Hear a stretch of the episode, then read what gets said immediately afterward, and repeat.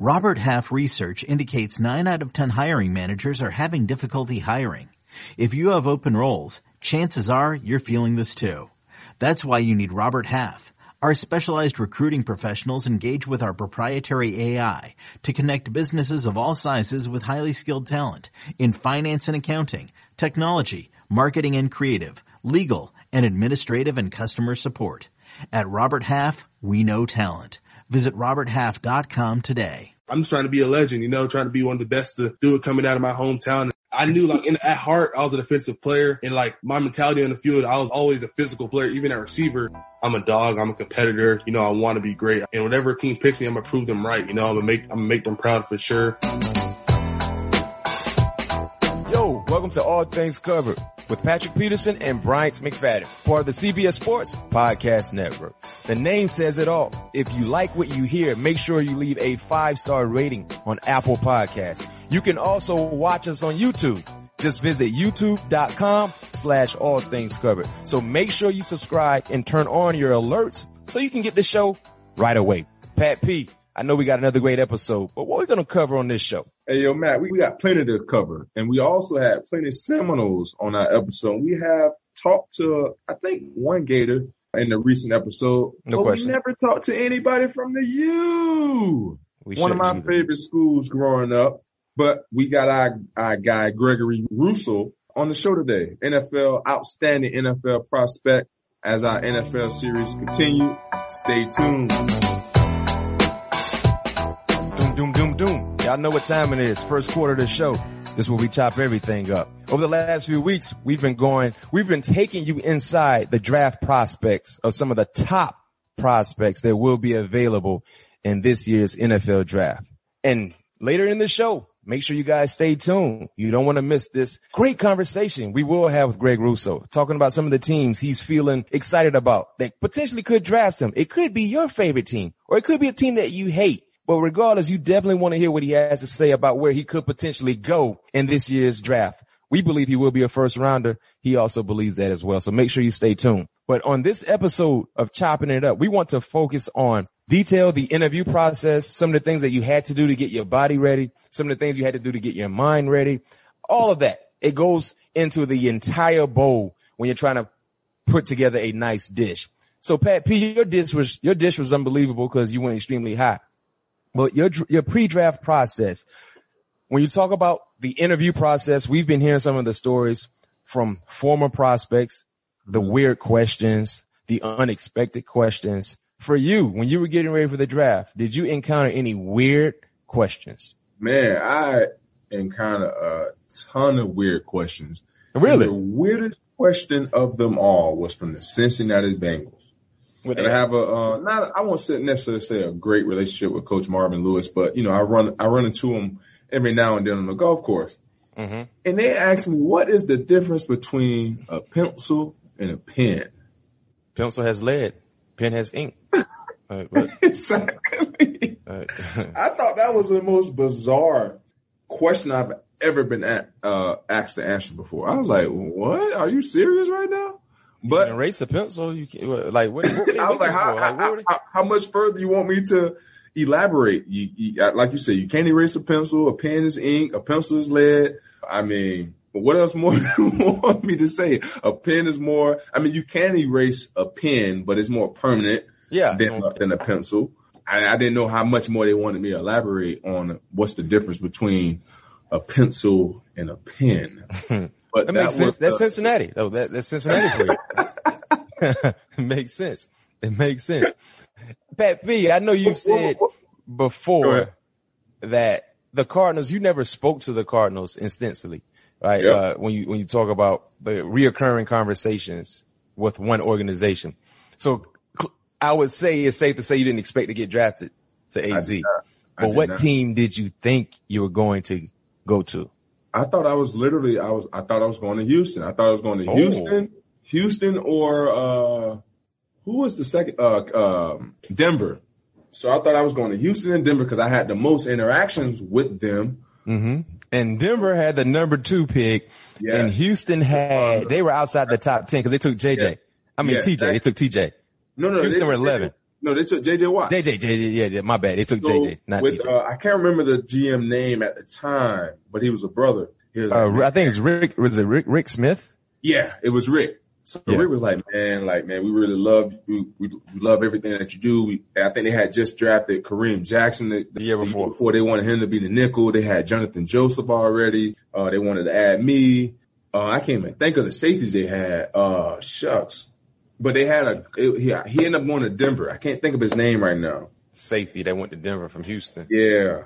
Um, I can't think of his name right now, but he was with, um, I think right before Vance Joseph got there, cause Vance got there in like 2013, if, if I'm not mistaken. But I literally, I thought I was going to those two teams, but the only interaction I had with Arizona was with your former teammate, Deshea Townsend, who was end up, end up being my, uh, my corners coach. Yep. And that was the only interaction that I had with them. And that was in the, uh, you know, what they call like the, um, I can't remember what they call it. It's like, almost like a car wash where you go into this big room and all 32 teams are there and their representatives and you kind of just walk around. They kind of pick you, you know, if they want to talk to you or whatever. So that was the only interaction. I didn't have no draft meeting with them. I didn't have no, no work or no private workout with them. Oh, San Fran. I thought San Fran was going to get me too because I had two private workouts with uh, San Fran at the time. Uh, I had no private workouts with them. I had literally, I didn't know, I didn't even know Arizona area code. That's how shocked I was when they called me. I was like, 602? Yeah, you know who that was. You probably thought it was like, Mississippi or was something like that. And you was at the table with me. I'm like, Yeah. 602? Who the heck is that? and it was Coach uh, Ken Whisenhunt, man. Where's Hunt? Yeah, Wow. that's why I started my career, man. And, and San Francisco, they took Aldon Smith at number seven. Yep. So mhm. Denver took Von two, San Von Fran Miller. took Aldon seven, Houston JJ, JJ, at eleven. Yep. Wow. I wonder how that Oh, those fan how- the fan bases for those teams here, knowing that you know their team actually was high on you. Yeah, and Cincinnati was in there too. But um, and that's honestly why I made that decision to go to Minnesota because Zim was the DC at the time, At Cincinnati, yeah, they had uh Leon Hall, and I can't think of the other other corners that they had there at the time. Leon Pac-Man. Jones may have been there right when I think they may have drafted him. I mean, uh, picked him up Picked right him when up. I had after I got drafted because we played against them because Johnathan Joseph was gone already. Oh, so oh yeah, exactly. So that's why they uh they was high on me as well. And man, Zim, you know, just Y'all hit it off. Pick his brain. Yeah, being able to pick his brain. Obviously, seen his resume, just just being able to talk to him and just seeing his mentality, how he like to play football, how he like to attack offenses um, on Sundays. I was like, yeah, this this can fit right into my you know my wheelhouse. And he he loved playing man to man. He loved being aggressive. Like that's what I want to be a part of. And I thought Cincinnati, I thought I had a shot in Cincinnati as well, but they ended up taking AJ AJ Green. That's funny. That played a big part in your free agent decision. Those conversations you had with Zim Oh, back yeah. then that you Yeah, remembered. Like, like you know, man, you know, Yeah. you want to put yourself in the best situation possible. You know, you want to Mhm. put yourself in a situation where you think you can thrive. And I, I feel like, you know, being in this system, having the dogs that they have on the front seven, having the defensive mind that Zim has, you know, and also the resume that he has, I was like, this is a, like a match made in heaven. You know, the Yeah. guys that he was able to, you know, to be able to, to further their career, the guys he, he, he was able to help, you know, brighten their career like the Xavier Rhodes, um, Mhm. et cetera. I was like, yeah, this, this, this might be, uh, the perfect match for me. If, you know, if it wasn't, if it wasn't Tampa, you know, I wanted to go somewhere where, you know, I knew, I knew the system. I knew that they will do something tailored to my game that I'm good at, you know, so Yeah. that's why I feel like Minnesota was, uh, the perfect match for me. Yeah. I know, uh, talking about the questions, crazy question. I had Chicago. Chicago asked, which food do I like better? Microwave food that comes out of a microwave or food that's cooked oven? uh, oven? And I'm like, what, I'm like, what, fri- like, what you mean? What, like, what is that? That doesn't mean microwave food. Like, What you telling me? I hope you ain't telling Michael. I mean, I, I I say the only thing I really like if I had to choose either or coming out of the microwave or coming off a stove is the, the, the cup of noodles. You know what I mean? You put the, where you put the water in. Them The Roman noodles. Real, them Roman noodles. When you put them in that cup, Oh, you got to get make sure make sure you don't put too much water because it's gonna overflow in the microwave. You got to clean the So microwave. now you feel, so now you feel like a, uh, uh, a chef now. So you know, you, know how to, the, the right No amount of You can't hit the line. You got to go a little bit Man, they below the tell line. you they tell you where to put the water at, man. Man, and that's what I'm trying to tell you. I've had many experience, many experiences when I went at the line and water overflows in the microwave. But yeah, Chicago asked me that question, like what, like which, which, which food you prefer? Microwavable food or food out the, uh, out of the, uh, stove, oven? Hey man, I like, I like my food off the stove, man. It's fresher. I thought, I thought it was a trick question. I said, uh, are we talking as an adult or are we talking as a child? Like what's, where we going? Like, hey, that's a, hey, that's a valid comeback though. Cause you're right. Cause as a child, you can pop that thing in the oven at Man, any time. I don't give like- a dang on what it is. man, But when you get older, you're like, man, that's a little tough, man. I need, I need that thing a little bit more moist, man. I need to throw that thing in the oven on top of the stove. no question, you know, you're a child, man. You like anything out of the microwave because it happens fast. You don't have to wait. You don't have to wait. It might not taste as good, but you don't care at that time. You're just trying to get on through. Hey, as long as that belly got full. No question. No question. I know you guys are ready. It's the second quarter of our show, and usually we jump right into Has Pat Heard. Don't worry, it's coming, but we're gonna make you wait. That's what I call a tease. Also, stay with us. We got Greg Rousseau joining us after halftime. Quality, entertaining, informative conversation. So make sure you stay tuned and stick with us for that. But right now, before we get to Has Pat Heard, we're gonna jump and talk about some other topics that has surfaced throughout the sporting world here, especially with the NFL. JC Tretter and the union, they're urging players to boycott in-person OTAs and mini camps. Pat mm. P, they're trying to urge you guys to boycott any in-person OTAs and mini camps. So the, so what that means is don't show up for anything until it's time to get to training camp. Cause last year, remember, remember everything happened virtually because they had to. Now we had, uh, did, did we not have minicamp last year? No, y'all didn't have mini camp last year. Everything Yeah, was virtual. I'm with that plan, man. Oh, you with that plan? No doubt about it. Oh, so you all in? Man, more time with the family. Cause you think about it, man. The guys who just won the Super Bowl, they've been off football in February. Yep. We normally start back up April. That's two and a half months off. That's no time for them to really be, cause at the end of the day, like, like Chris talked about, we're dads. You don't want to be no third string dad when you're a, a starter on the football field. Yep. I think we need to have more time with our kids, with our family, with our loved ones, because the good players, they put so much time into it during the season to Mhm. where, you know, like my wife, you know, my wife is great at it because, you know, in the season, it's just all business. It's strictly football. No, Yeah. Nothing else matters but me being in a position to be the best player that I, that I can be.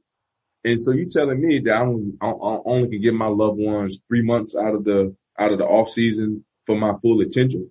Mhm. I, I think, you know, I, I feel like this year it was, I, I, I can't tell you the statistic on the injury, but I didn't see any, no, no production drop off from anybody. I didn't see, you know, although I think it's, it's, it's prominent for the young guys who getting drafted, of course, but for the guys who's, who's been into the league or guys who's trying to make their way into the league or the, the, the rookies, I think those are the guys that should be able to, you know, if possible, get the extra training or the in-person stuff. Um, you know, because I, I just think that, that, that now with me being older and now with me having family, now with me having kids, yes, I love my job, but at some time, at some point, you know, I am a full-time dad. You know what I mean? So I want to be able to take my kids to school, not for no, you know, three and a half months, no two months. I want to be able to enjoy my off season because the guys who really truly love the game, when they're in the game, that's all that matters. Yeah. I got a quote from your former coach. Thoughts from February. If we lose the spring, young players are not getting developed. And the, he said the veterans love that uh, because that means they don't get to take their jobs. That's what BA is saying. Of course, coaches are not, Yeah, man. hey, you know, coaches not going, they, they, they're not in agreement with that. In other news, not, uh, football related, but golf related. Last weekend, it was a big, big event in Augusta, the Masters. The Masters took place. Uh, Hideki Matsuyama wins the Masters. Takeaway from Augusta. Number one, how surprised were you seeing Hideki win the Master Masters? And you predicted Dustin Johnson, DJ, to win. Yep. Dustin and Brooks didn't. They missed the cut. So, what were your thoughts coming from the from the Masters? You know, I wasn't surprised to see Hideki win. Um, Hideki has always been a solid player. Seen him, you know, play over the last three years. Just a very smooth, compact swing. Um, just very in control of his golf game. You know, um, and for to see what he was able to do around the golf course at Augusta was remarkable because the course played so hard and the, the greens were so firm, and he just made it look like it was just a pitch and chip contest. You know, minus mm-hmm. I think it was 16 that he took the bogey on. Maybe it was 15. I can't remember. It was on the back nine though. I can't remember the exact hole. But uh, he kind of misjudged a, uh, a little bit and uh, ended up taking a bogey on that hole. But for the most part, he was in control of that whole tournament. So I was not sure. I was not surprised at all that he won it because he won before. You know, he he did it in this fashion that he that he won here uh, uh, in Augusta because uh, I believe it was 2019 or or 20 when he won the uh, the waste management. You know, I had an opportunity to watch him uh, play out here in Phoenix and, and, and see him, you know, strike the ball around the course and pretty much play mistake mistake free golf. And he pretty much did the same thing there at Augusta. It was uh, unbelievable to watch. And congratulations to Japan for having um, the first uh, Japan-born uh, Augusta national champion. Yeah, first Japanese male to win a hey. major championship. Right. And uh, this is not a joke. And I know um, Sergio made a joke of this uh, a couple years ago with Tiger, you know, saying the fried chicken. But um, it's going to be interesting to see what Hideki choose for uh, his first dinner when he goes back to uh, when he go back to um, mm. Augusta as the returning champion. So I can't wait to see that menu um, with Hideki because I, for me, what would be your first? Yeah, what would be your first? Dinner? No, you saying if I was Hideki or if it was me choosing? If it was you, it's you. Or if it was me, man, Mac, I need me some Salisbury steak, mashed potatoes, mac and cheese, greens. Yeah, I need cornbread. Hey, matter of fact, to top it all off, man, I need me some fried okra too, man. You said Salisbury steak? Well, you went back old school, didn't you? Yes, sir. Hey, that Salisbury steak used to come through in the clutch. Hey, man, rest in peace to my late grandma, Margaret Peterson. She used to come through with that Salisbury steak. I, I already know you with that fried okra. You already know where you got that from. You already know. That's, that's straight South Carolina right hey, there. And another side note with my grandma, man. I never forget, man. I used to love these uh, gizzards growing up, right? Them, yeah, them gizzards. Yeah, and yeah. my grandpa used to eat gizzards too. But you know, as my grandpa got older, he started losing his teeth. Mm-hmm. So my grandma, to make it act like he was still eating gizzards, she fed, she fried uh I can't remember what liver it was. I think maybe it was chicken liver. Uh, uh, man, Mac, I came into the house right fresh out of Ely. I think I'm in the uh, south um, my uh, my sophomore year in high school. I'm like, oh man, grandma done cooked some fresh gizzard. They hot. It's actually liver. Yeah, I know. Yeah, fresh gizzard. You know, gizzard a little tough. You got to chew them. It's it's harder. Yeah, you fried right. gizzards. So it's tough. You going you can, straight through that thing. No question. That's the thing I like about the liver. It's, it's easier. Man, I ain't like that back. But them chicken, so that chicken gizzard, you gotta be chewing, chewing, chewing, chewing, chewing. You know, man, if you don't chew good enough, you swallow it, man, you might feel right. like got stuck. hey, man, I gotta adjust my thing up all nice, man. Ketchup, my hot sauce, yes, mustard. Sir. I'm all you set. Put mustard, you put mustard on your gizzard? Yeah, man. I, I like do mustard, I, like do ketchup. Tang. I like that tang, man. So I put a little mustard, just a little bit. man, I've been into that thing. I almost bit my tongue because you know I'm I'm I'm I'm, I'm, I'm expecting I'm, the toughness. Yeah, I'm, I'm, preparing myself for the gizzards because, like you said, it's tougher. Yeah. Man, I went straight through that dang on liver man. I said, Margaret, what is this? hey, hey, and Aunt Margaret to give you whatever you want, boy. She had you, you had, boy. She had you spoiled. Whatever you wanted, hey, to eat, whatever. That, that's the top off the story. You know what she did? Because you know, Omar, the corner store used to sell the gizzard. Mm-hmm. She oh, she got sorry, some. I'm sorry, baby. I got a dollar twenty-five for you right here to get you a medium gizzard. no question. No question. No question. hey, no question, man. Good times, man. You, you know, Aunt Mark and, and, and Uncle B used to have the storehouse. Man, oh, man, they man. had it all for us, man. That storehouse. Listen, they had we, the storehouse. We, hey, we was never hungry at 7-Eleven, man. No question. I had everything. I mean, sorry, chips, the hot sausage, the hot sausage, the salt and vinegar potato chips. They had it yeah. all. Lily Dillies. I had no it all, question. man. yes, sir. Yes, sir. Good times. Good times. Uh, some sad news we'd like to mention real quick. The legendary, iconic entertainer, actor, DMX passed away this past weekend at the age of 50. Uh, DMX was very, very influential, not just in the rap game, but the sporting world as well, as well. I listened to a lot of DMX songs uh, when I was a youngster, getting ready for football games, playing little league football, playing high school football. Uh, no, mostly playing high school football. I'm sorry. Uh, but DMX, man, he impacted a lot of people. When you think about DMX, Pat P, I think, you know, there's so many things you can highlight. So smart, you know what I mean? So talented, but DMX had a way with words. And I think me personally, one of my favorite songs with DMX is Dark, Hell is Hot album, that one, two, that intro.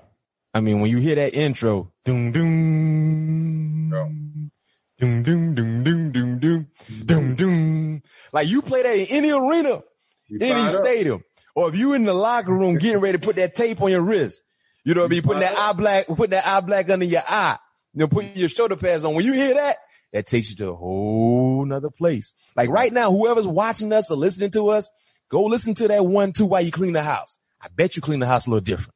Yeah. You got a little edge. Go listen to that one two when you're on the treadmill, or you taking a lap or running or running around the neighborhood. You got a little edge. But that one two for me, man, Pat P, man, I hear that right now, man. Just the intro. It's like it's time to go to war. I mean, I don't know, not necessarily saying war, but whatever it is you got to go do, that gives you a little added boost. Most Right. definitely. So our condolences to, to DMX, his family and anybody associated with him, Ruff Ryders, Swizz Beatz. One thing I can say, the Verzuz, and we talked about the Verzuz, uh, before in our show with Master P, with Fabolous, you know, the entertainers that we had, and they were all saying how big and how monumental that experience has been. And one of the more recent verses that we saw some months ago involved DMX and Snoop Dogg. Yeah. You know what I mean? So, so, so that definitely was huge. You know, Pat P, is there any song that you can think of when you, when you, when you think about DMX that kind of hit home for you? Ah, I mean, DMX is, I mean, he's just a legend. I mean, I like that song with him and, uh, what is it? The Money, Power, Respect. Mm-hmm. He was in that, yeah, LOX. He was in that joint. Um, What's My Name? Mm-hmm. That's just a banger that just get that blood hot. You know what I mean? Uh, What do you really want from me? Yeah, yeah. Uh, Yeah. I mean, I mean, X got so many anthems though. You know what I mean? Right. Just it was just monumental just to, you know what I mean, just hear those hear those songs like you said, when you when you when you while you getting your finger wrapped up, you just kind of feel the energy, the passion that they're putting into that song and it's kind of feeding through you as well. Your question. So it was like, man, it was it was definitely like when you heard a DMX song, get ready for a song, I mean, get ready for um, a game, you was definitely ready to run through a wall. Fired up. Slipping, slipping was another classic. Slipping, falling, can't You get I up. mean? Yeah. I mean, he got he got he got a bunch of bunch of hits that you know definitely in my younger days, like my first two years in the league, especially in college. Yeah. I used to listen to a ton of DMX because you know in college, you know you I don't know what it was in college. You just you just felt different. Like, it was a mm-hmm. different type of hype in college. Like like the the adrenaline was just different in college. It, I don't know what it was. I don't know if it was because of the like the real tradition behind the the uh, the institutions that we went to. Mm-hmm. I don't know what it, or, or we're trying to get to where we're trying, where we at, where, where we end up accomplishing our goals. I don't know what it was, but just in college, just the atmosphere, the intensity level was just totally different. So when you heard one of those DMX songs, Mystikal, you know, all those artists in that time that had like, you know, some real stuff that we can relate to, Mm-hmm. it was like you felt that, you know what I mean? So it was definitely a, a joy to uh, to be able to to grow up and listen to to DMX for sure. No question. His music will live forever. Condolences to uh, DMX's family, anyone who's associated with him. Right. Now, the tease is over. It's time to get to it. Has Pat heard? Boy, I think we got him right now. going undefeated, baby. Hey, has Pat heard? So for the new listeners and new viewers tuning in for the very, very first time, number one, we thank you for giving us an opportunity uh, to fulfill your your eyes and fulfill your ears. But this section of our show, we decided to implement because during the off season, Pat moves around a lot, and when he's moving around playing golf, he's not really listening to what's going on in the sporting world. So we want to kind of test this gangster, to say the least. Right now, his overall record, he's 17 of 26, meaning out of 26 questions, he's gotten 17 right. He only got one wrong last week. He was three of four last week. Let's see if Pat P can get them all right. I think we got three questions for you. Number one, Oh. have you heard Julian Edelman retired. Actually, Is it is a yes no? I, I did not hear that, but I saw something on Adam Schefter. I was rolling up on my uh, Instagram and I saw a picture of uh, Julian Edelman like as his like post, but I didn't read it. So I kind of saw it. You kind of saw it. Right, I don't know. We got to go to the committee to see what the committee says. So I didn't, I didn't, like I said, I didn't read the captures, but I did see the post that Adam posted. But I did, did, did he officially retire though? He's he officially retired. And I know first the first thing I thought about was it's, it's a Tampa Bay move. He might because he failed a physical, Ah. uh, and that was I guess you know 'Cause he, led to, his, he messed up his knee, right? his knee or something. Yeah, but you know I'm thinking, man, Tampa, uh, Tom trying to get him down in that good weather because you know in hot But- weather your, your ligaments and they warm up quicker. The thing is though, he got, he gonna have to stay retired this whole year. Uh, Yeah, that's the thing. him. I think he officially, I think he's done done. But if But- he is done done, is Julian Edelman a Hall of Famer? No, No, exactly. No. no. Hall of Hall Hall of very good. He Yeah, he's a exceeded good the player, expectations. solid player. Yeah, yeah, No solid player, but no, Yeah. not Hall of Famer. No, I understand when you look at his numbers, especially in the postseason. I think he has the second most career postseason catches behind Jerry Rice, but he played with the Patriots. They played in a lot of playoff games and he was definitely influential in those playoff games, but at, you can't name any time in his prime years where you would say Julian Edelman was at least in the top five receivers discussion. Yeah.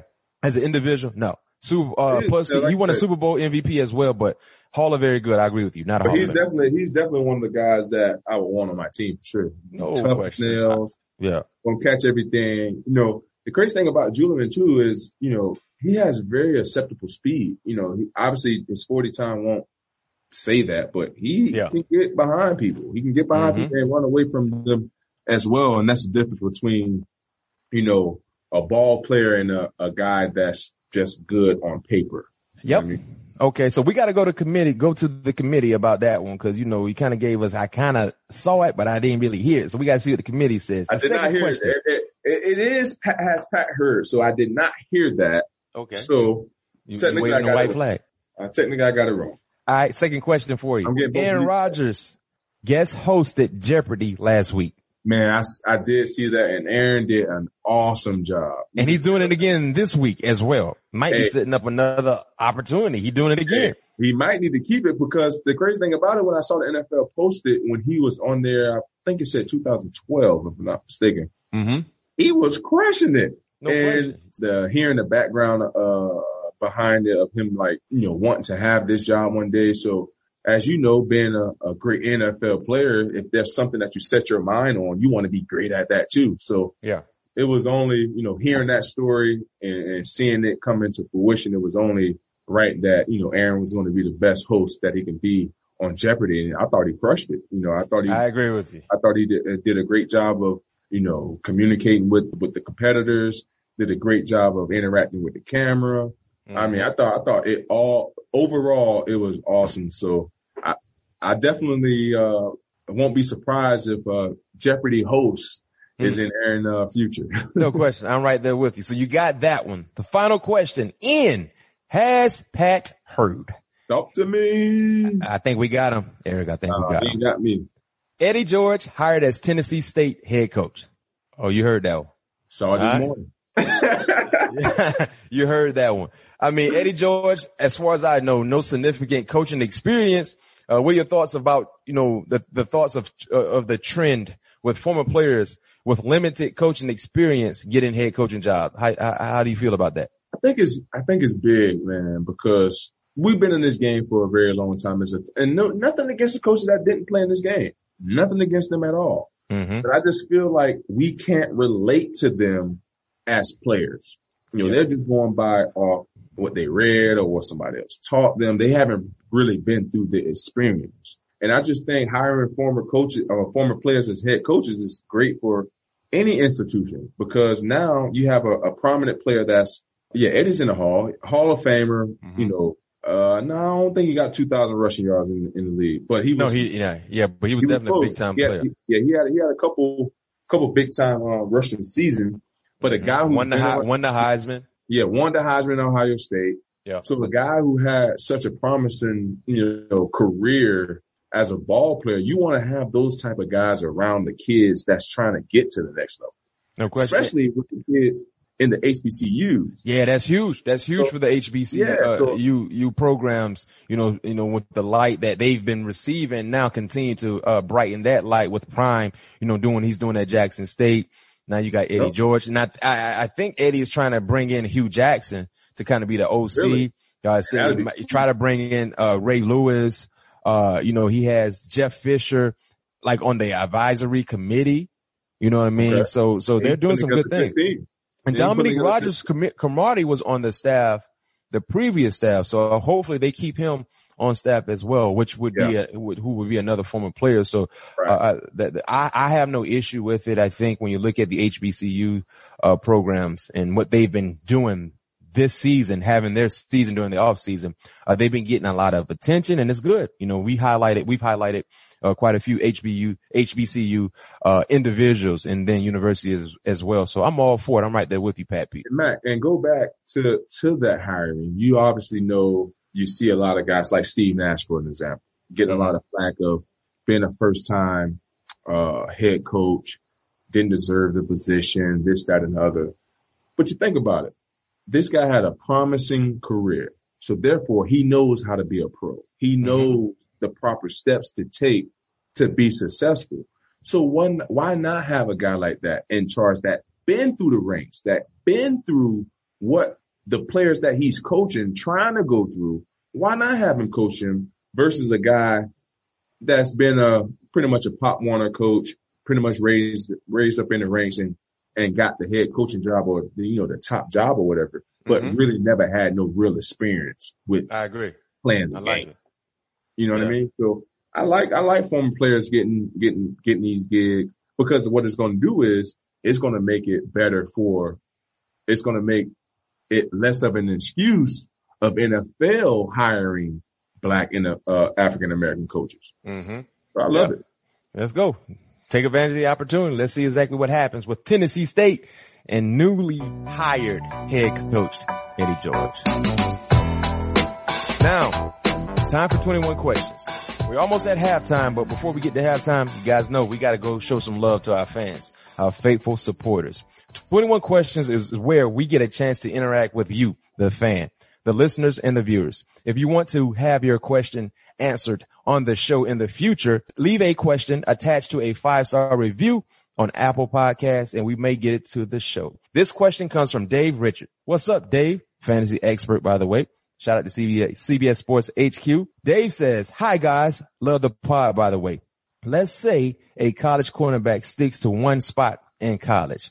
What do you look for on film to know if he can handle playing other spots like nickel at the next level? So basically Dave is asking, you know, if you see a, a cornerback that's only playing the outside corner, never really being involved inside the dime, the nickel, what are you looking for in his game to see if he can handle that transition on the next level, which is the NFL? Me personally, I'm looking at how he moves. Because Mhm. obviously being a, a slot a slot guy, that's the most agile position on the field. Yep. So I want to see how he move. I want to see what his footwork look like. And the most important part, most important part to me is he able to locate the ball. Mm-hmm. You know what I mean? If he's able to locate the ball, have good feet work and being able to be, you know, a guy, you know, he don't have to be a smaller guy. I just need him to be agile. I want to be, I want to see the way he move against sudden changes. You know, that's, that's the couple main points for me.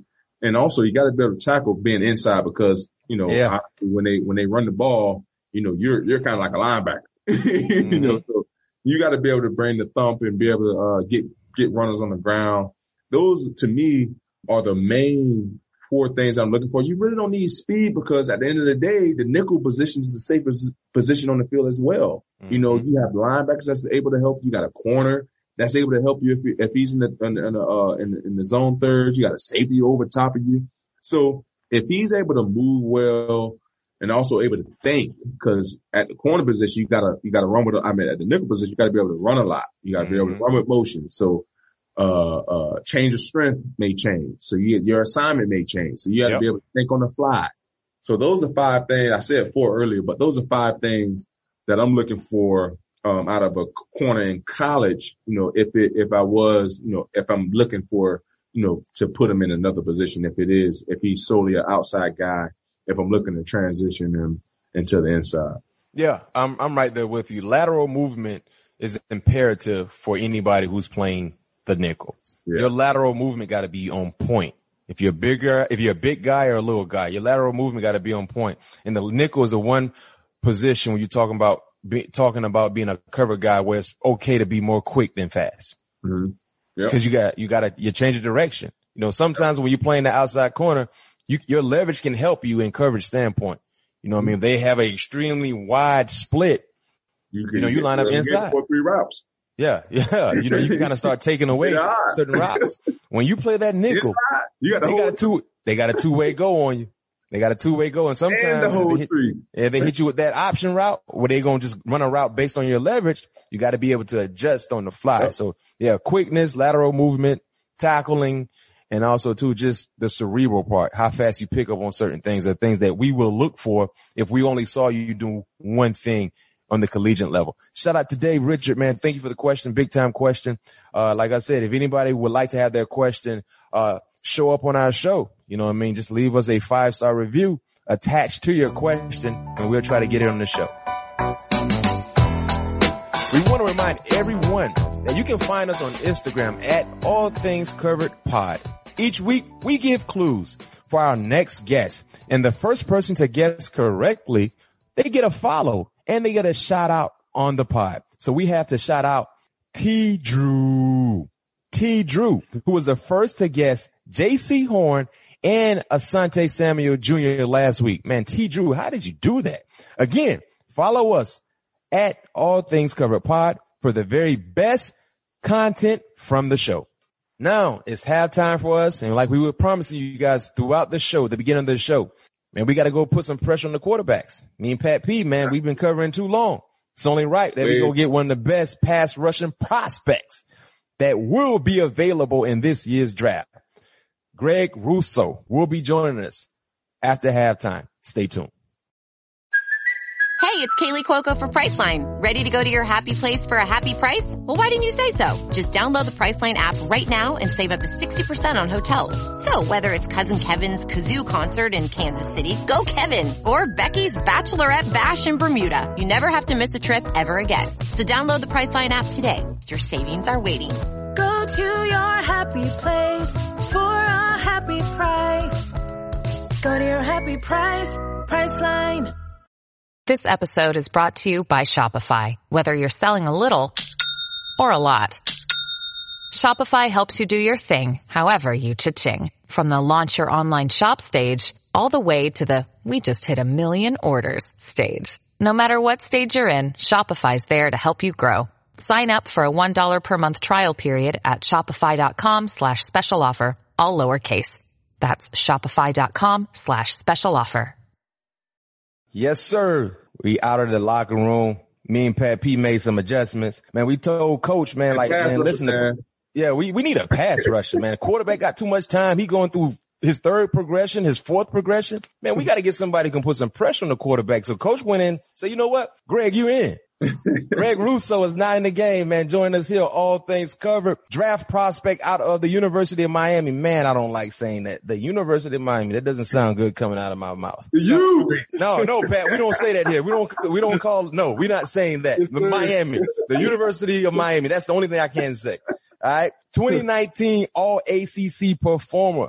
Considered one of the best pass rushers in this upcoming draft. We'll hear his name called extremely fast. You can follow him on Twitter and Instagram, the same name at Greg underscore R5. Greg Rousseau, man, thank you for joining us. How you feeling? Feeling great, man. You know, I'm blessed to be in the position that I'm in. Now I just got to keep on getting better and take it a day at a time. talking about the position you're currently in, man, fill the listeners and the viewers in on your draft process because you decided to opt out, didn't play one down this past season. So your draft process is safe to say started maybe in August or September. So fill us all in on your draft process and what your day to day routine was like and what it's like currently. Yeah. Well, of course, I opted out. You know, I started training real early. of course I'll do all like the 40 stuff, but honestly, while, while it was like the fall and winter, at that time I was mainly just focused on like becoming a better player. So working a lot of hands, getting my hands quicker, upping my football IQ, uh, always working on my pad level when I'm doing drills because I'm a taller guy. So I have a tendency to get up high. And obviously to, if you want to be good at football, you got to stay down low. So definitely been emphasizing that a lot. Just getting better, uh, and a part of my, and one part of my game every single day, whether it's mental, physical, spiritual, pretty much anything, just growing as a person and as a player. And you worked out with Chuck Smith, right? Uh, and we know he's one considered one of the best technicians when it comes to pass rushers. How was Yeah. that experience for you?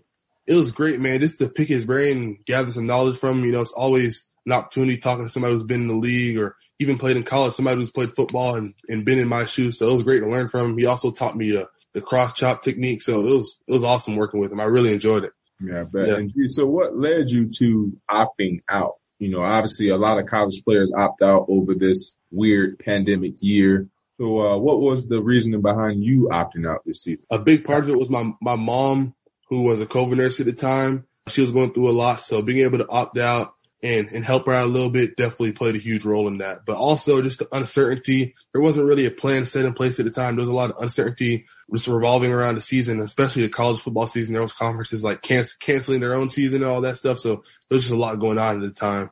And basically you just wanted to focus on yourself and get yourself Yeah. prepared for the big Exactly. Yeah. Yep. But at the same time, I was super excited because playing in the league's been a dream of mine since I was a little kid. So to, take to take that next, like that next step towards that was, it was awesome. And the crazy thing about it too, though, G, if you think about it, this is your, that was your first time making an executive decision. You know mm, what I mean? It was. Because when you come into the league, it's all, you know, you gotta, you're going to be on your own now. So you have to make a lot of executive decisions. So you made a, a, early executive decision by, uh, not, uh, not attending the University of Miami, uh, the last past season. But I also saw that you had LSU on your offer list. What led you to staying home in Miami? I mean, I, I thought about it for sure. Like LSU is my brother's dream school. So when I got that offer, he was like, bro, you, like, you gotta go, you gotta go. But like Miami was coming at me too hard, man. Like Miami sat me down. They had a plan for me. Like they taught me the defense and, and all that. So like, I guess cause like the proximity to home, it's easier for them to reach me. I was at Miami way more than I could get to LSU or anything like that. So like the relationship we built between me and Miami is just, it, it just happened a lot quicker and it's faster than it happened for any other school. I got you. In high school, you played all over the football field. Yeah. But you know, they said you were real good at the wide receiver position. Yep. Uh, what led to you deciding to give up being a wide receiver to put your hand in the dirt? Because you were, you were balling as a wide receiver. So it wasn't Yeah. like you were struggling, but what led to that decision? I'd say I realized like a trend in the offers I got. Like I got like NC State, Iowa State, West Virginia, which are big schools, but I got all of those for like receiver slash safety. But like the bigger offers like Georgia, Miami, LSU, I got those for outside linebacker, edge rusher. So I thought to myself like, man, I must project a lot better at edge rusher slash DN slash outside linebacker. So I was thinking like that's probably the best position for me moving on, going to going into the future, and it, it worked out. How difficult was that transition for you? Because most wide receivers, as as we all know, being defenders uh, on this interview, most wide receivers don't like to be hit. So if you don't like to be hit, you don't like hitting people. So how was that transition from catching passes, scoring touchdowns, to now trying to hit people and sack quarterbacks? How difficult was that? I feel like for me, since I've been playing football since I was like a young and like seven years old in pads, I was mm-hmm. always on defense at first. But like as I got older, I wanted to score touchdowns and stuff. So then I transitioned to wide receiver. You feel me? Because you, you know how it is to be scoring touchdowns in high school, all that, all that cool stuff. But like I knew, like in at heart, I was a defensive player, and like my mentality on the field, I was all, I was always a physical player, even at receiver. You know, I wouldn't let nobody jam me or none of that type of stuff. So like that was just the way I came. I looked at the game. I was never like a pretty well receiver is, is what I'm trying to say. I was never that type of receiver. So like, I mean, it was really a smooth transition for me. I mean, I'd use the same releases sometimes that I used on the line at receiver just to Oh, kind of okay. the line Really? a little bit. Yeah. Got to Okay. get saucy out there sometimes. Yeah, Yeah. I it, ma- I it makes just- sense. makes sense. You got that that chop or that Right. what- whatever Uh-huh. they be Hey, doing. you got to D-line. that shoulder, baby. Yeah, you gotta dip that show. It, it, it makes a lot of sense. That hey, that was a I you know Pat P. That had to have been his first big time executive decision to leave the wide receiver position, go play DN. DN. Yeah, Ah, I like. Hey, that might be it. That, might be definitely might be it. Hey, G, uh, me and you have something not necessarily in common, but I was a, a former teammate of a guy who attended the University of Miami and Calais Campbell, who was an awesome teammate. Mm-hmm. a I played with uh, Calais as well. Yeah, which was a giant. But we uh we saw over the last few months ago that he showed you some love. Uh is there any tricks and trade, you know, with you guys having similar body types um that Calais have uh shared with you? I mean, he always tells me always just to keep my pads down because, like I said, we're taller guys, so we have the tendencies to get up, high, the tendency to get up high. So he's always telling me like pad level, pad level, and I'll be texting him. He'd be giving me tips on just how the league is, and you know, just to get my mind right and stuff like that. So he's kind of like a mentor to me, and kind of like just like that. He's like a big brother to me in terms of advice and all that type of stuff. So he's definitely somebody who'd be looking out. Hey G, real quick, what young guys don't do, and I can contest this because I've seen a lot of young guys grow through this. You know, Yeah. obviously Calais has been there. He's done a lot of great things in this league, and you've been clinching on to him now.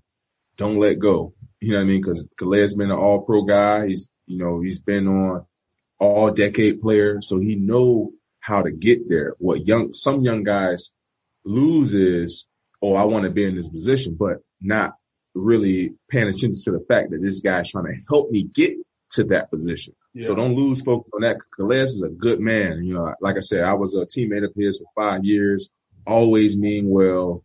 And he definitely want to see you achieve all the goals that you set out for yourself. So like I said, my advice to you, stand in his hip pocket. No you know, question. don't, don't, don't let your pride, you know, take over, you know, over, you know, whatever it may be. Just literally just, just learn. Cause that's what this game is all about. You want to Mm. learn from the guy who's done it before you and also create it into your own. So Question. don't lose focus with that, G man. Like, like I said, is a good guy, one of my favorite teammates that I ever had in the past. And he knows what he's talking about. Like I said, you Yeah. guys have the same body type, same body structure. So you can, you can definitely, uh, learn a lot from him because there's not many DNs that's six, seven. Yeah. league. You know what I mean? So you could definitely learn, uh, get a, a couple trick and trades from my man, the sleeping giant. For sure. Appreciate Even- that. Even when you start balling, man, Yeah. keep reaching out to some of the savvy vets that are around you or some of the, about the peers that are balling. You know, Yeah. the, the, the, the, the smartest people and the best people are the people that are always willing to learn from others. That- And they don't think they know it all. You know what I mean? Yeah, so even the great ones can learn something new. Yeah. Yeah. Facts. Man, be, being from Broward, an area that has so much, so much talent, pro-like talent, man, t- t- take us through that experience because you went to high school in Hialeah, but what people don't realize, you're from Broward. You know what I mean? And, and, and we had Asante Samuel Jr. on with us last week and he said, you know, coming from Broward, it's a little different. Swag a little different, man. Talk about your upbringing before you went to high school in Hialeah, Miami, and just being, you know, in that Pompano area uh, Yeah. that Pat P is from, and talk about the talent that was around you. I mean, it's crazy, you know, like, like go, going to the NFL, like as a little kid, I'm like, man, that's like one in a million, this and that. But like growing up in Broward, you see it happen to this dude and that dude. And then it, it, is, it comes to you like, man, it's not impossible. You feel me? Like, obviously I, I'm blessed with certain traits like height and length and all that stuff, but definitely just having that mindset, seeing it happen around you. Like, for example, uh, I went to Monarch High School at first. And then when I was a freshman, Calvin Ridley was a senior on the, uh, on our team. And then Wow. when I was a freshman, Jerry Jeudy was a sophomore on our team. So I grew up with him. I played ball, Right. played seven on seven with him. So just being around that, it really like, it'll bring your confidence to the next level. It'll bring your competitiveness to the next level. It'll, it just makes you want even more seeing those guys go first round. So I'm trying to be in the same, in the same boat as those guys and be like, I'm just trying to be a legend, you know, trying to be one of the best to do it coming out of my hometown and hopefully like influence and, uh, really just give other kids motivation growing up and seeing me do it. And, and then maybe they could be like, yeah, Greg did it, so I could do it too. So that's really just my goal coming Hey from. Pat P, you know, you know what'll be real cool? We got to get Eric, Eric on, on, on his research, man, get his team together. We need to figure out after this year's draft, how many Broward County natives, you know what I mean, high, that played high school ball in Broward or from Broward have gotten drafted first round. Hey, and we, I, I, we up there. Yeah. If you want to go back to the 2000s, I don't know how we would, what would be the cap off point. Listen, I, I, I- won't be afraid to say we're number one. To be honest, as, And- as and- but, but y'all, but y'all know how it is. You know how the boys from Dade always they feel like they got the best everything down there. So you know Dade would definitely have something to say with that, say about that. But I'm just I'm I'm thinking off the top of my head. You know what I mean? Over the last, if you want to do over the last 20 years, clearly over the last 10 years, I think Broward has been on point. Yeah, I agree. I, I agree. I mean, you can go yeah. through the list of teams, and there's a lot of guys that we don't realize actually from Broward. You know, what I mean, Yeah. that had that same recognition as well. That's the thing. Hey, you know who I found out I was from Broward, man? I did not know he was. Well, they say he was raised in Broward, but he went to Georgia. Tyreek Hill. Tyreek Hill, yeah, I did not Mhm. know that. from Lauderdale, if I'm not mistaken. Yeah. I- So he was he was he was raised in Fort Lauderdale up until he was seven years old. I was, I'm I'm guessing, but then he moved to Georgia, and that's where he lived uh, the remainder of his life. I did not Yeah. know he was uh, a Broward County native. Tyreek got a little bit of both, best of both worlds, Florida football and Georgia football. No doubt about it. Yes, sir. Yes, hey, sir. G, with us having the mindset that we have being from Broward, how do you evaluate your um, your pro day? Because to me, I thought you had pretty good numbers. Obviously, six six, two two sixty six. You ran a four six eight in the 40, 30 inch bird, twenty one uh, bench press, nine feet, seven You inches some numbers. bar jump. 11 inches on your, in, in your uh, hands, 83 wingspan. How do you evaluate your pro day, uh, seeing all those numbers and, uh, after your performance? Yeah, I feel like like it was a it's like I said, it's a blessing to be out there to compete one last time in my school. And also they welcomed me in a great way. Like for someone who opted out, you know, they they still got a lot of love for me and vice versa. That's good. It was it was great to be back there for sure. I feel like I compete. I feel like I had a solid day. I could I feel like I could have done a couple things better, but it is what it is. And at the end of the day, you know, my goal it was never like to be the best pro day player ever. It's to be like it's to be a pro, you know, and to to have the best career I could possibly have. So after that, I really just put it behind me in a way, and I'm just super excited to just take that next jump. I've been working on a lot more like football stuff now as well. I, I stopped all the 40 training, all the bench press stuff. I'm Yeah. still working out, of course, but I'm just excited to start to be able to only like just work on football and conditioning and just get ready for training camp or whatever uh, they throw at us this uh, this season. Have teams any have asked you, uh, you know, anything about the lack of film in the last season? Obviously, they seen you play. You, you had 15 and a half sacks in, in 2019, Yeah. but obviously not playing a full season. Have any teams have any had any concerns about that? Yeah, some teams will ask me like, why should we draft you, uh, like only with only one year of experience? But uh, what I'll tell them is that like at the end of the day, you can talk to people at my school. I'm a dog. I'm a competitor. You know, I want to be great. I, I feel like I have a really solid work ethic and whatever team picks me, I'm gonna prove them right. You know, I'm gonna make, I'm gonna make them proud for sure. I'm a, I'm gonna prove to the, to my teammates that I'm there for a reason. You know, that I'm not just somebody who just, who just had it handed to them and that like me, even though I may have like only played one year, one year of college, I feel like I, during that one year, I, if you watch my film, I grew game by game, got better. My production went up. You know, I, I learned the playbook better, like just like just the little nuances of it. You know, I feel like I was just becoming a smarter player every single game. So I also tell them like if you watch my film, turn my film on, you can see that I grew a lot during the year that I did play. Yeah. Right. I mean, you played one year and gave him 15 and a half sacks and you didn't, you didn't start until week six. I know, right? Hey, How's They that don't even hand those possible? out. Pat, Peter Man didn't become a consistent starter until week That's six. the game, Mac. I already did the math, man. Yeah. Two sacks. 15 and a half. That, that's, that's what you should tell him. I only played one year with my hand in the dirt and dropped 15 and a half. So what do you think he will happen in year three, means he year four? Six games, Mac. He played Basically. six games. It's He crazy. started six games. He played in all. He played in all twelve, but he started six games. He got a high ceiling. What MJ said, the, the ceiling is the roof. Remember when Yeah. MJ said that? the ceiling is the roof for Greg. the, the ceiling is the roof. I don't know what that means, but if MJ said Right. it, it made sense. It makes sense. No doubt about it. The ceiling is the roof for you, Mr. Rousseau. Definitely. Hey, hey, talking about the draft, man, give us a little insight here. You know, we got a lot of different NFL fans that are tuning in, watching us, listening to us. Give us an insight on some of the teams you really feel like you've gotten a real good vibe from. You know, teams that you have interviewed with via Zoom or teams that were at your pro day. Are there any, you know, uh, specific teams that you feel real good about? There's, there's actually there's a good amount. I feel like just to name some off. I'd say I'd say the Titans. I'd say They need, they need, well, they need a draft. They need a, they need a rusher.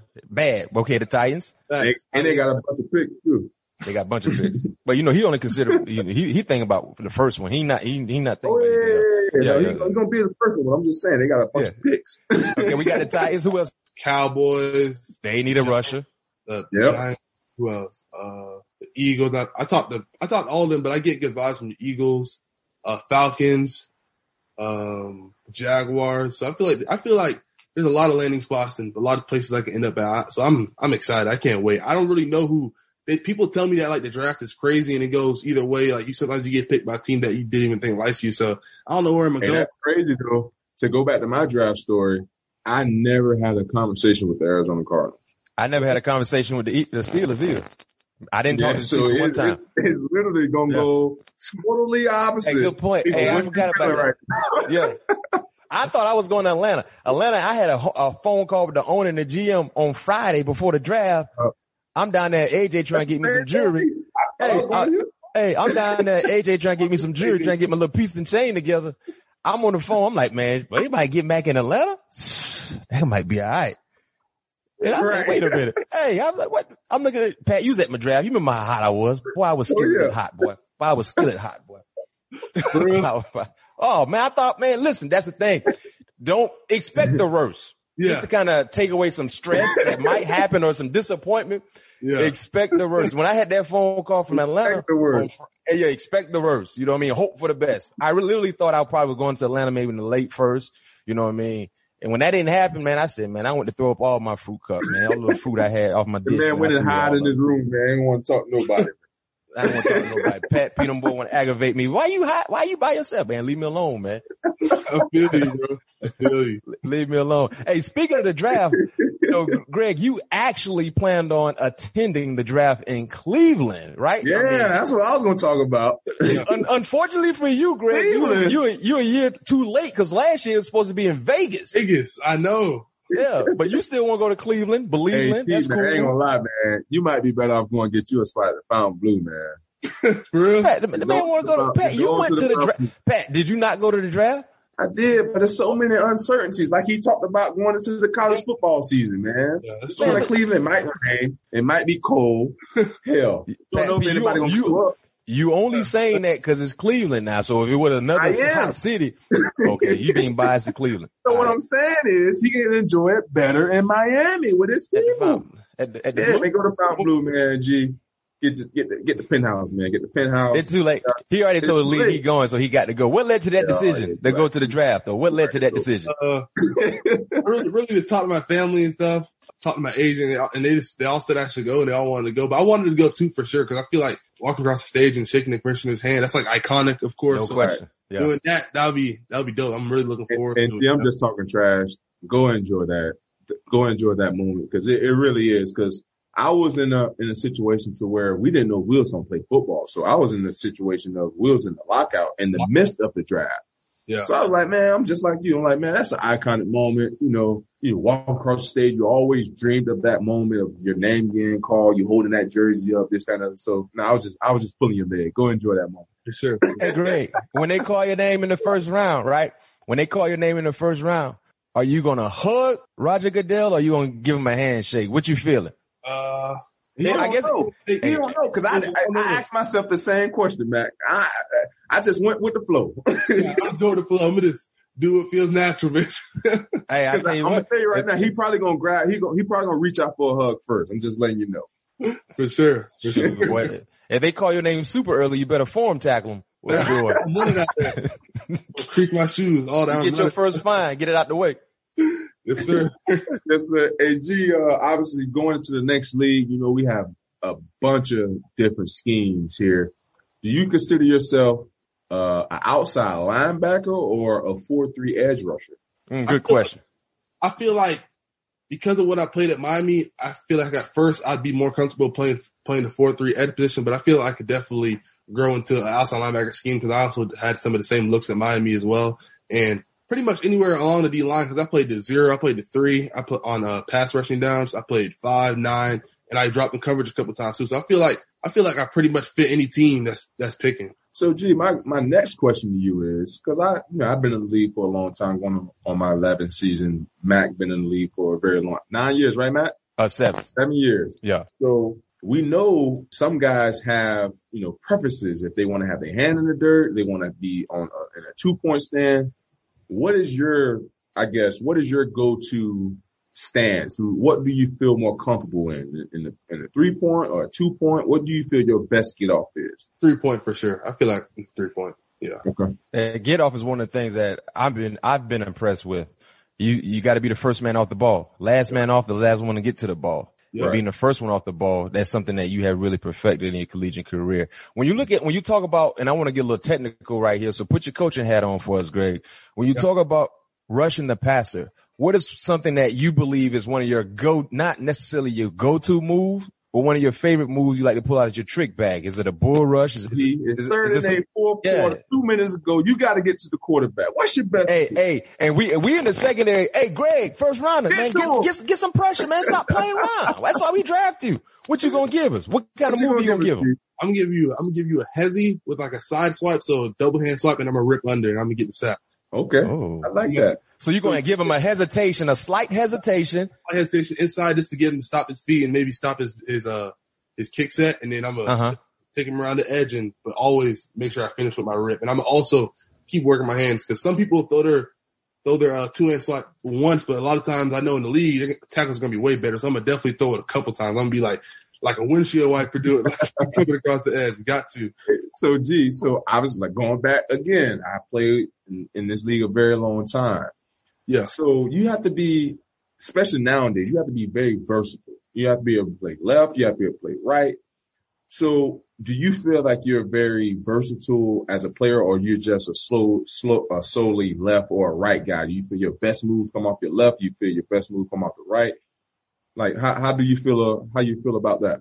I feel like I could play both for sure, and I could definitely get production out of both sides. But like, I feel like there's different nuances in my game where it's like there's some things I might do better on the right than I do on the left. Like for example, if you're a corner, you might press better on your left with Right. throw his hand first, and then vice versa, like switched around. So I feel like I have kind of those, but I I feel like a big part of that is knowing what you're strong at on both sides of the ball. Right. Okay, I like it. I like it. Last question before we transition to the superlative part of this show. You and Jaelan Phillips could be the first set of defensive ends to go in the first round since 2006.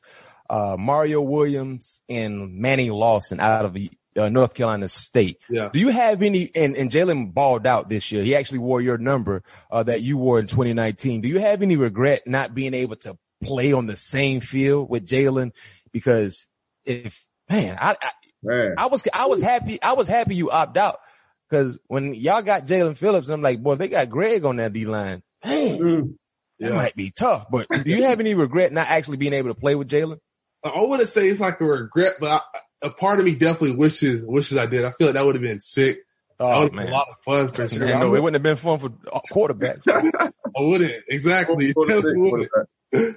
No, I definitely wouldn't. But I mean, yeah, I, I wish I, I kind of wish I did play with him. But also, I'm super happy to see the success that he had, and Yeah. hopefully, God willing, we both go first round. That'd be that'd be an, that'd be an amazing that'd be an amazing experience for sure. Hey, There real it before I let you go on the last uh on the last question, I actually had an opportunity to be recruited by Mark Richt. Can you give us any insight Yeah. on Coach Mark? Okay. Okay. He's he's chill. He's like he's slow talking. Like, hey, how you how are you doing? Like, he's a God fearing man, but he's really a great person. You know, I learned a lot from him for sure. He's like he's a great coach, and he was like a father figure to a lot of the kids on our team. You know that that never really had that. So I feel like he's a great guy. He works for ACC Network now. I still keep in touch with him. He's he's somebody that's just he's easy to root for. You know, he's he's an awesome dude. Now, yeah, I, I will say that Mark is definitely one of the slowest talking guys I've ever met. Definitely. but he's, he's great. though. Great. All right, we go. We, so we go transition to the superlative part. It's like a little two minute warning type situation. Not a two minute warning, but a two minute drill. No huddle. Hit you with rapid fire questions, Greg, to see exactly how you adjust and still be able to get pressure on the quarterback. First question for you: Player most like you that's currently in the NFL. Calais Campbell. Okay. Oh, okay. I like- you know who I was going to say? I like the Calais Campbell uh comparison as well, but I was going to say Myles Garrett. I knew you was, I was going to say the same thing. I was going to say the same Maybe it's the complete the same college number, but the body type. You know what I mean? Y'all yeah. resemble a lot from the body type, from the measure. He's a monster, man. He's a monster. I watch him a lot on film. No You question. know? Or um Carlos Dunlap Dunlap is a little bit heavier, but when he was in um when he was at Florida, no, when he was at I'm talking about back in his college days, Yeah. you guys resemble the same um body structure as well. That Yeah. was a he was an animal as well. Yeah. Uh the school you hate more, Florida State or Florida? Mm, Florida State. Florida State. Why? I just Florida State. I don't know something. Actually, what they did to me. This isn't the only reason I hate them, but they did. I went to the camp and they didn't offer me, and I was. Ah, and for a second, for a slight second, I, uh, uh, I kind of wanted to go there just a little bit, just a little tiny. I- i- If if if they would have offered you, would you you know would it? Could you see yourself in that Garden and Go if they would have offered you like that camp? Hell no. I never so what you why you wanted to offer then? You would probably you say not when I was a freshman in high school. Just wanted to offer, man. that's what uh, but that's what I'm saying. Let's say Greg, if they would have offered you as a freshman in high school, right, and s- s- enroll with you the entire journey throughout high school, huh? The answer is no, bro. It's no. He don't want to put that on tape. He don't put that on record. you don't want to put it on all He put that on record. It's, it's okay, Greg. We ain't gonna tell nobody. If you want to go to Florida State, it's all right. It happens. Oh, y'all funny. It happens, you know. All right. Best sideline prop you've seen besides the raggedy turnover chain. oh, He said raggedy. Oh, Yeah, he called it raggedy, G. hey, man, your boy made that. AJ the Jeweler You're made right, that. right. I'm- my bad, you. AJ. My bad. It ain't raggedy, but I say the the backpack is the worst, but I'll say the second best is the uh what? Georgia the Georgia Bulldog uh, turnovers. The- the- They got the, Shoulder the shoulder pads, right? With the spikes. That was fire. yeah, that's Yeah. fine. That's fine. Yeah. That is fire. Right The there. spike. And we don't got no more backpack. That backpack is long gone. That's disco I hope dead. so. I Yeah, the backpack gone. That backpack gone. So, G, I got one more for you, man. Your best sack celebration. Uh, that sack You celebration. better start working on it. Yeah, I know. I, I need to start working on it. But Florida State, I was waving at the crowd the whole game after I got my sacks. It's That was just them, like, uh, like, see you later, bye bye. it's, it's like have a have a great night. You know, thanks for coming out, but we just put the beat down. We had to. we had to do it to him. But we gonna we gonna we not gonna have this part of the show. We gonna cut that out. Eric, to, edit that out, Eric. Don't you put it in there. hey, but real talk, man, Greg, it's a pleasure, man. You great individual, high character guy. Uh, we, we, we gonna be watching the draft and outside of you being from Miami, I'm, I'm a root for you to, to go into a good situation and get high, go dra- get drafted high, man. So thank you for joining us here. All things covered. You did well in the superlative part. You got two pressures and a sack and a forced fumble. we won the ball game. We won the We ball won, game. Yeah.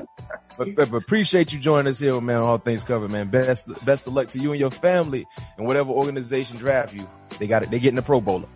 Thank Yes, you, sir. man. Appreciate that. God Yes, bless. sir. Appreciate y'all reaching out and having me. Thank you.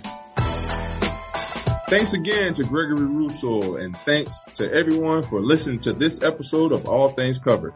If you like what you hear, make sure to subscribe and leave a five star rating on Apple Podcasts. We'll be back soon where you can expect all things to be covered. Peace.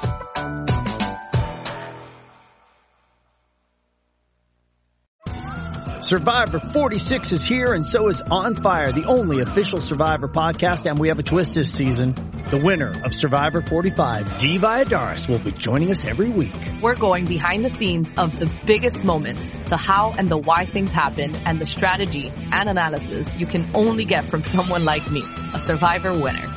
Listen to On Fire, the official Survivor podcast, wherever you get your podcast.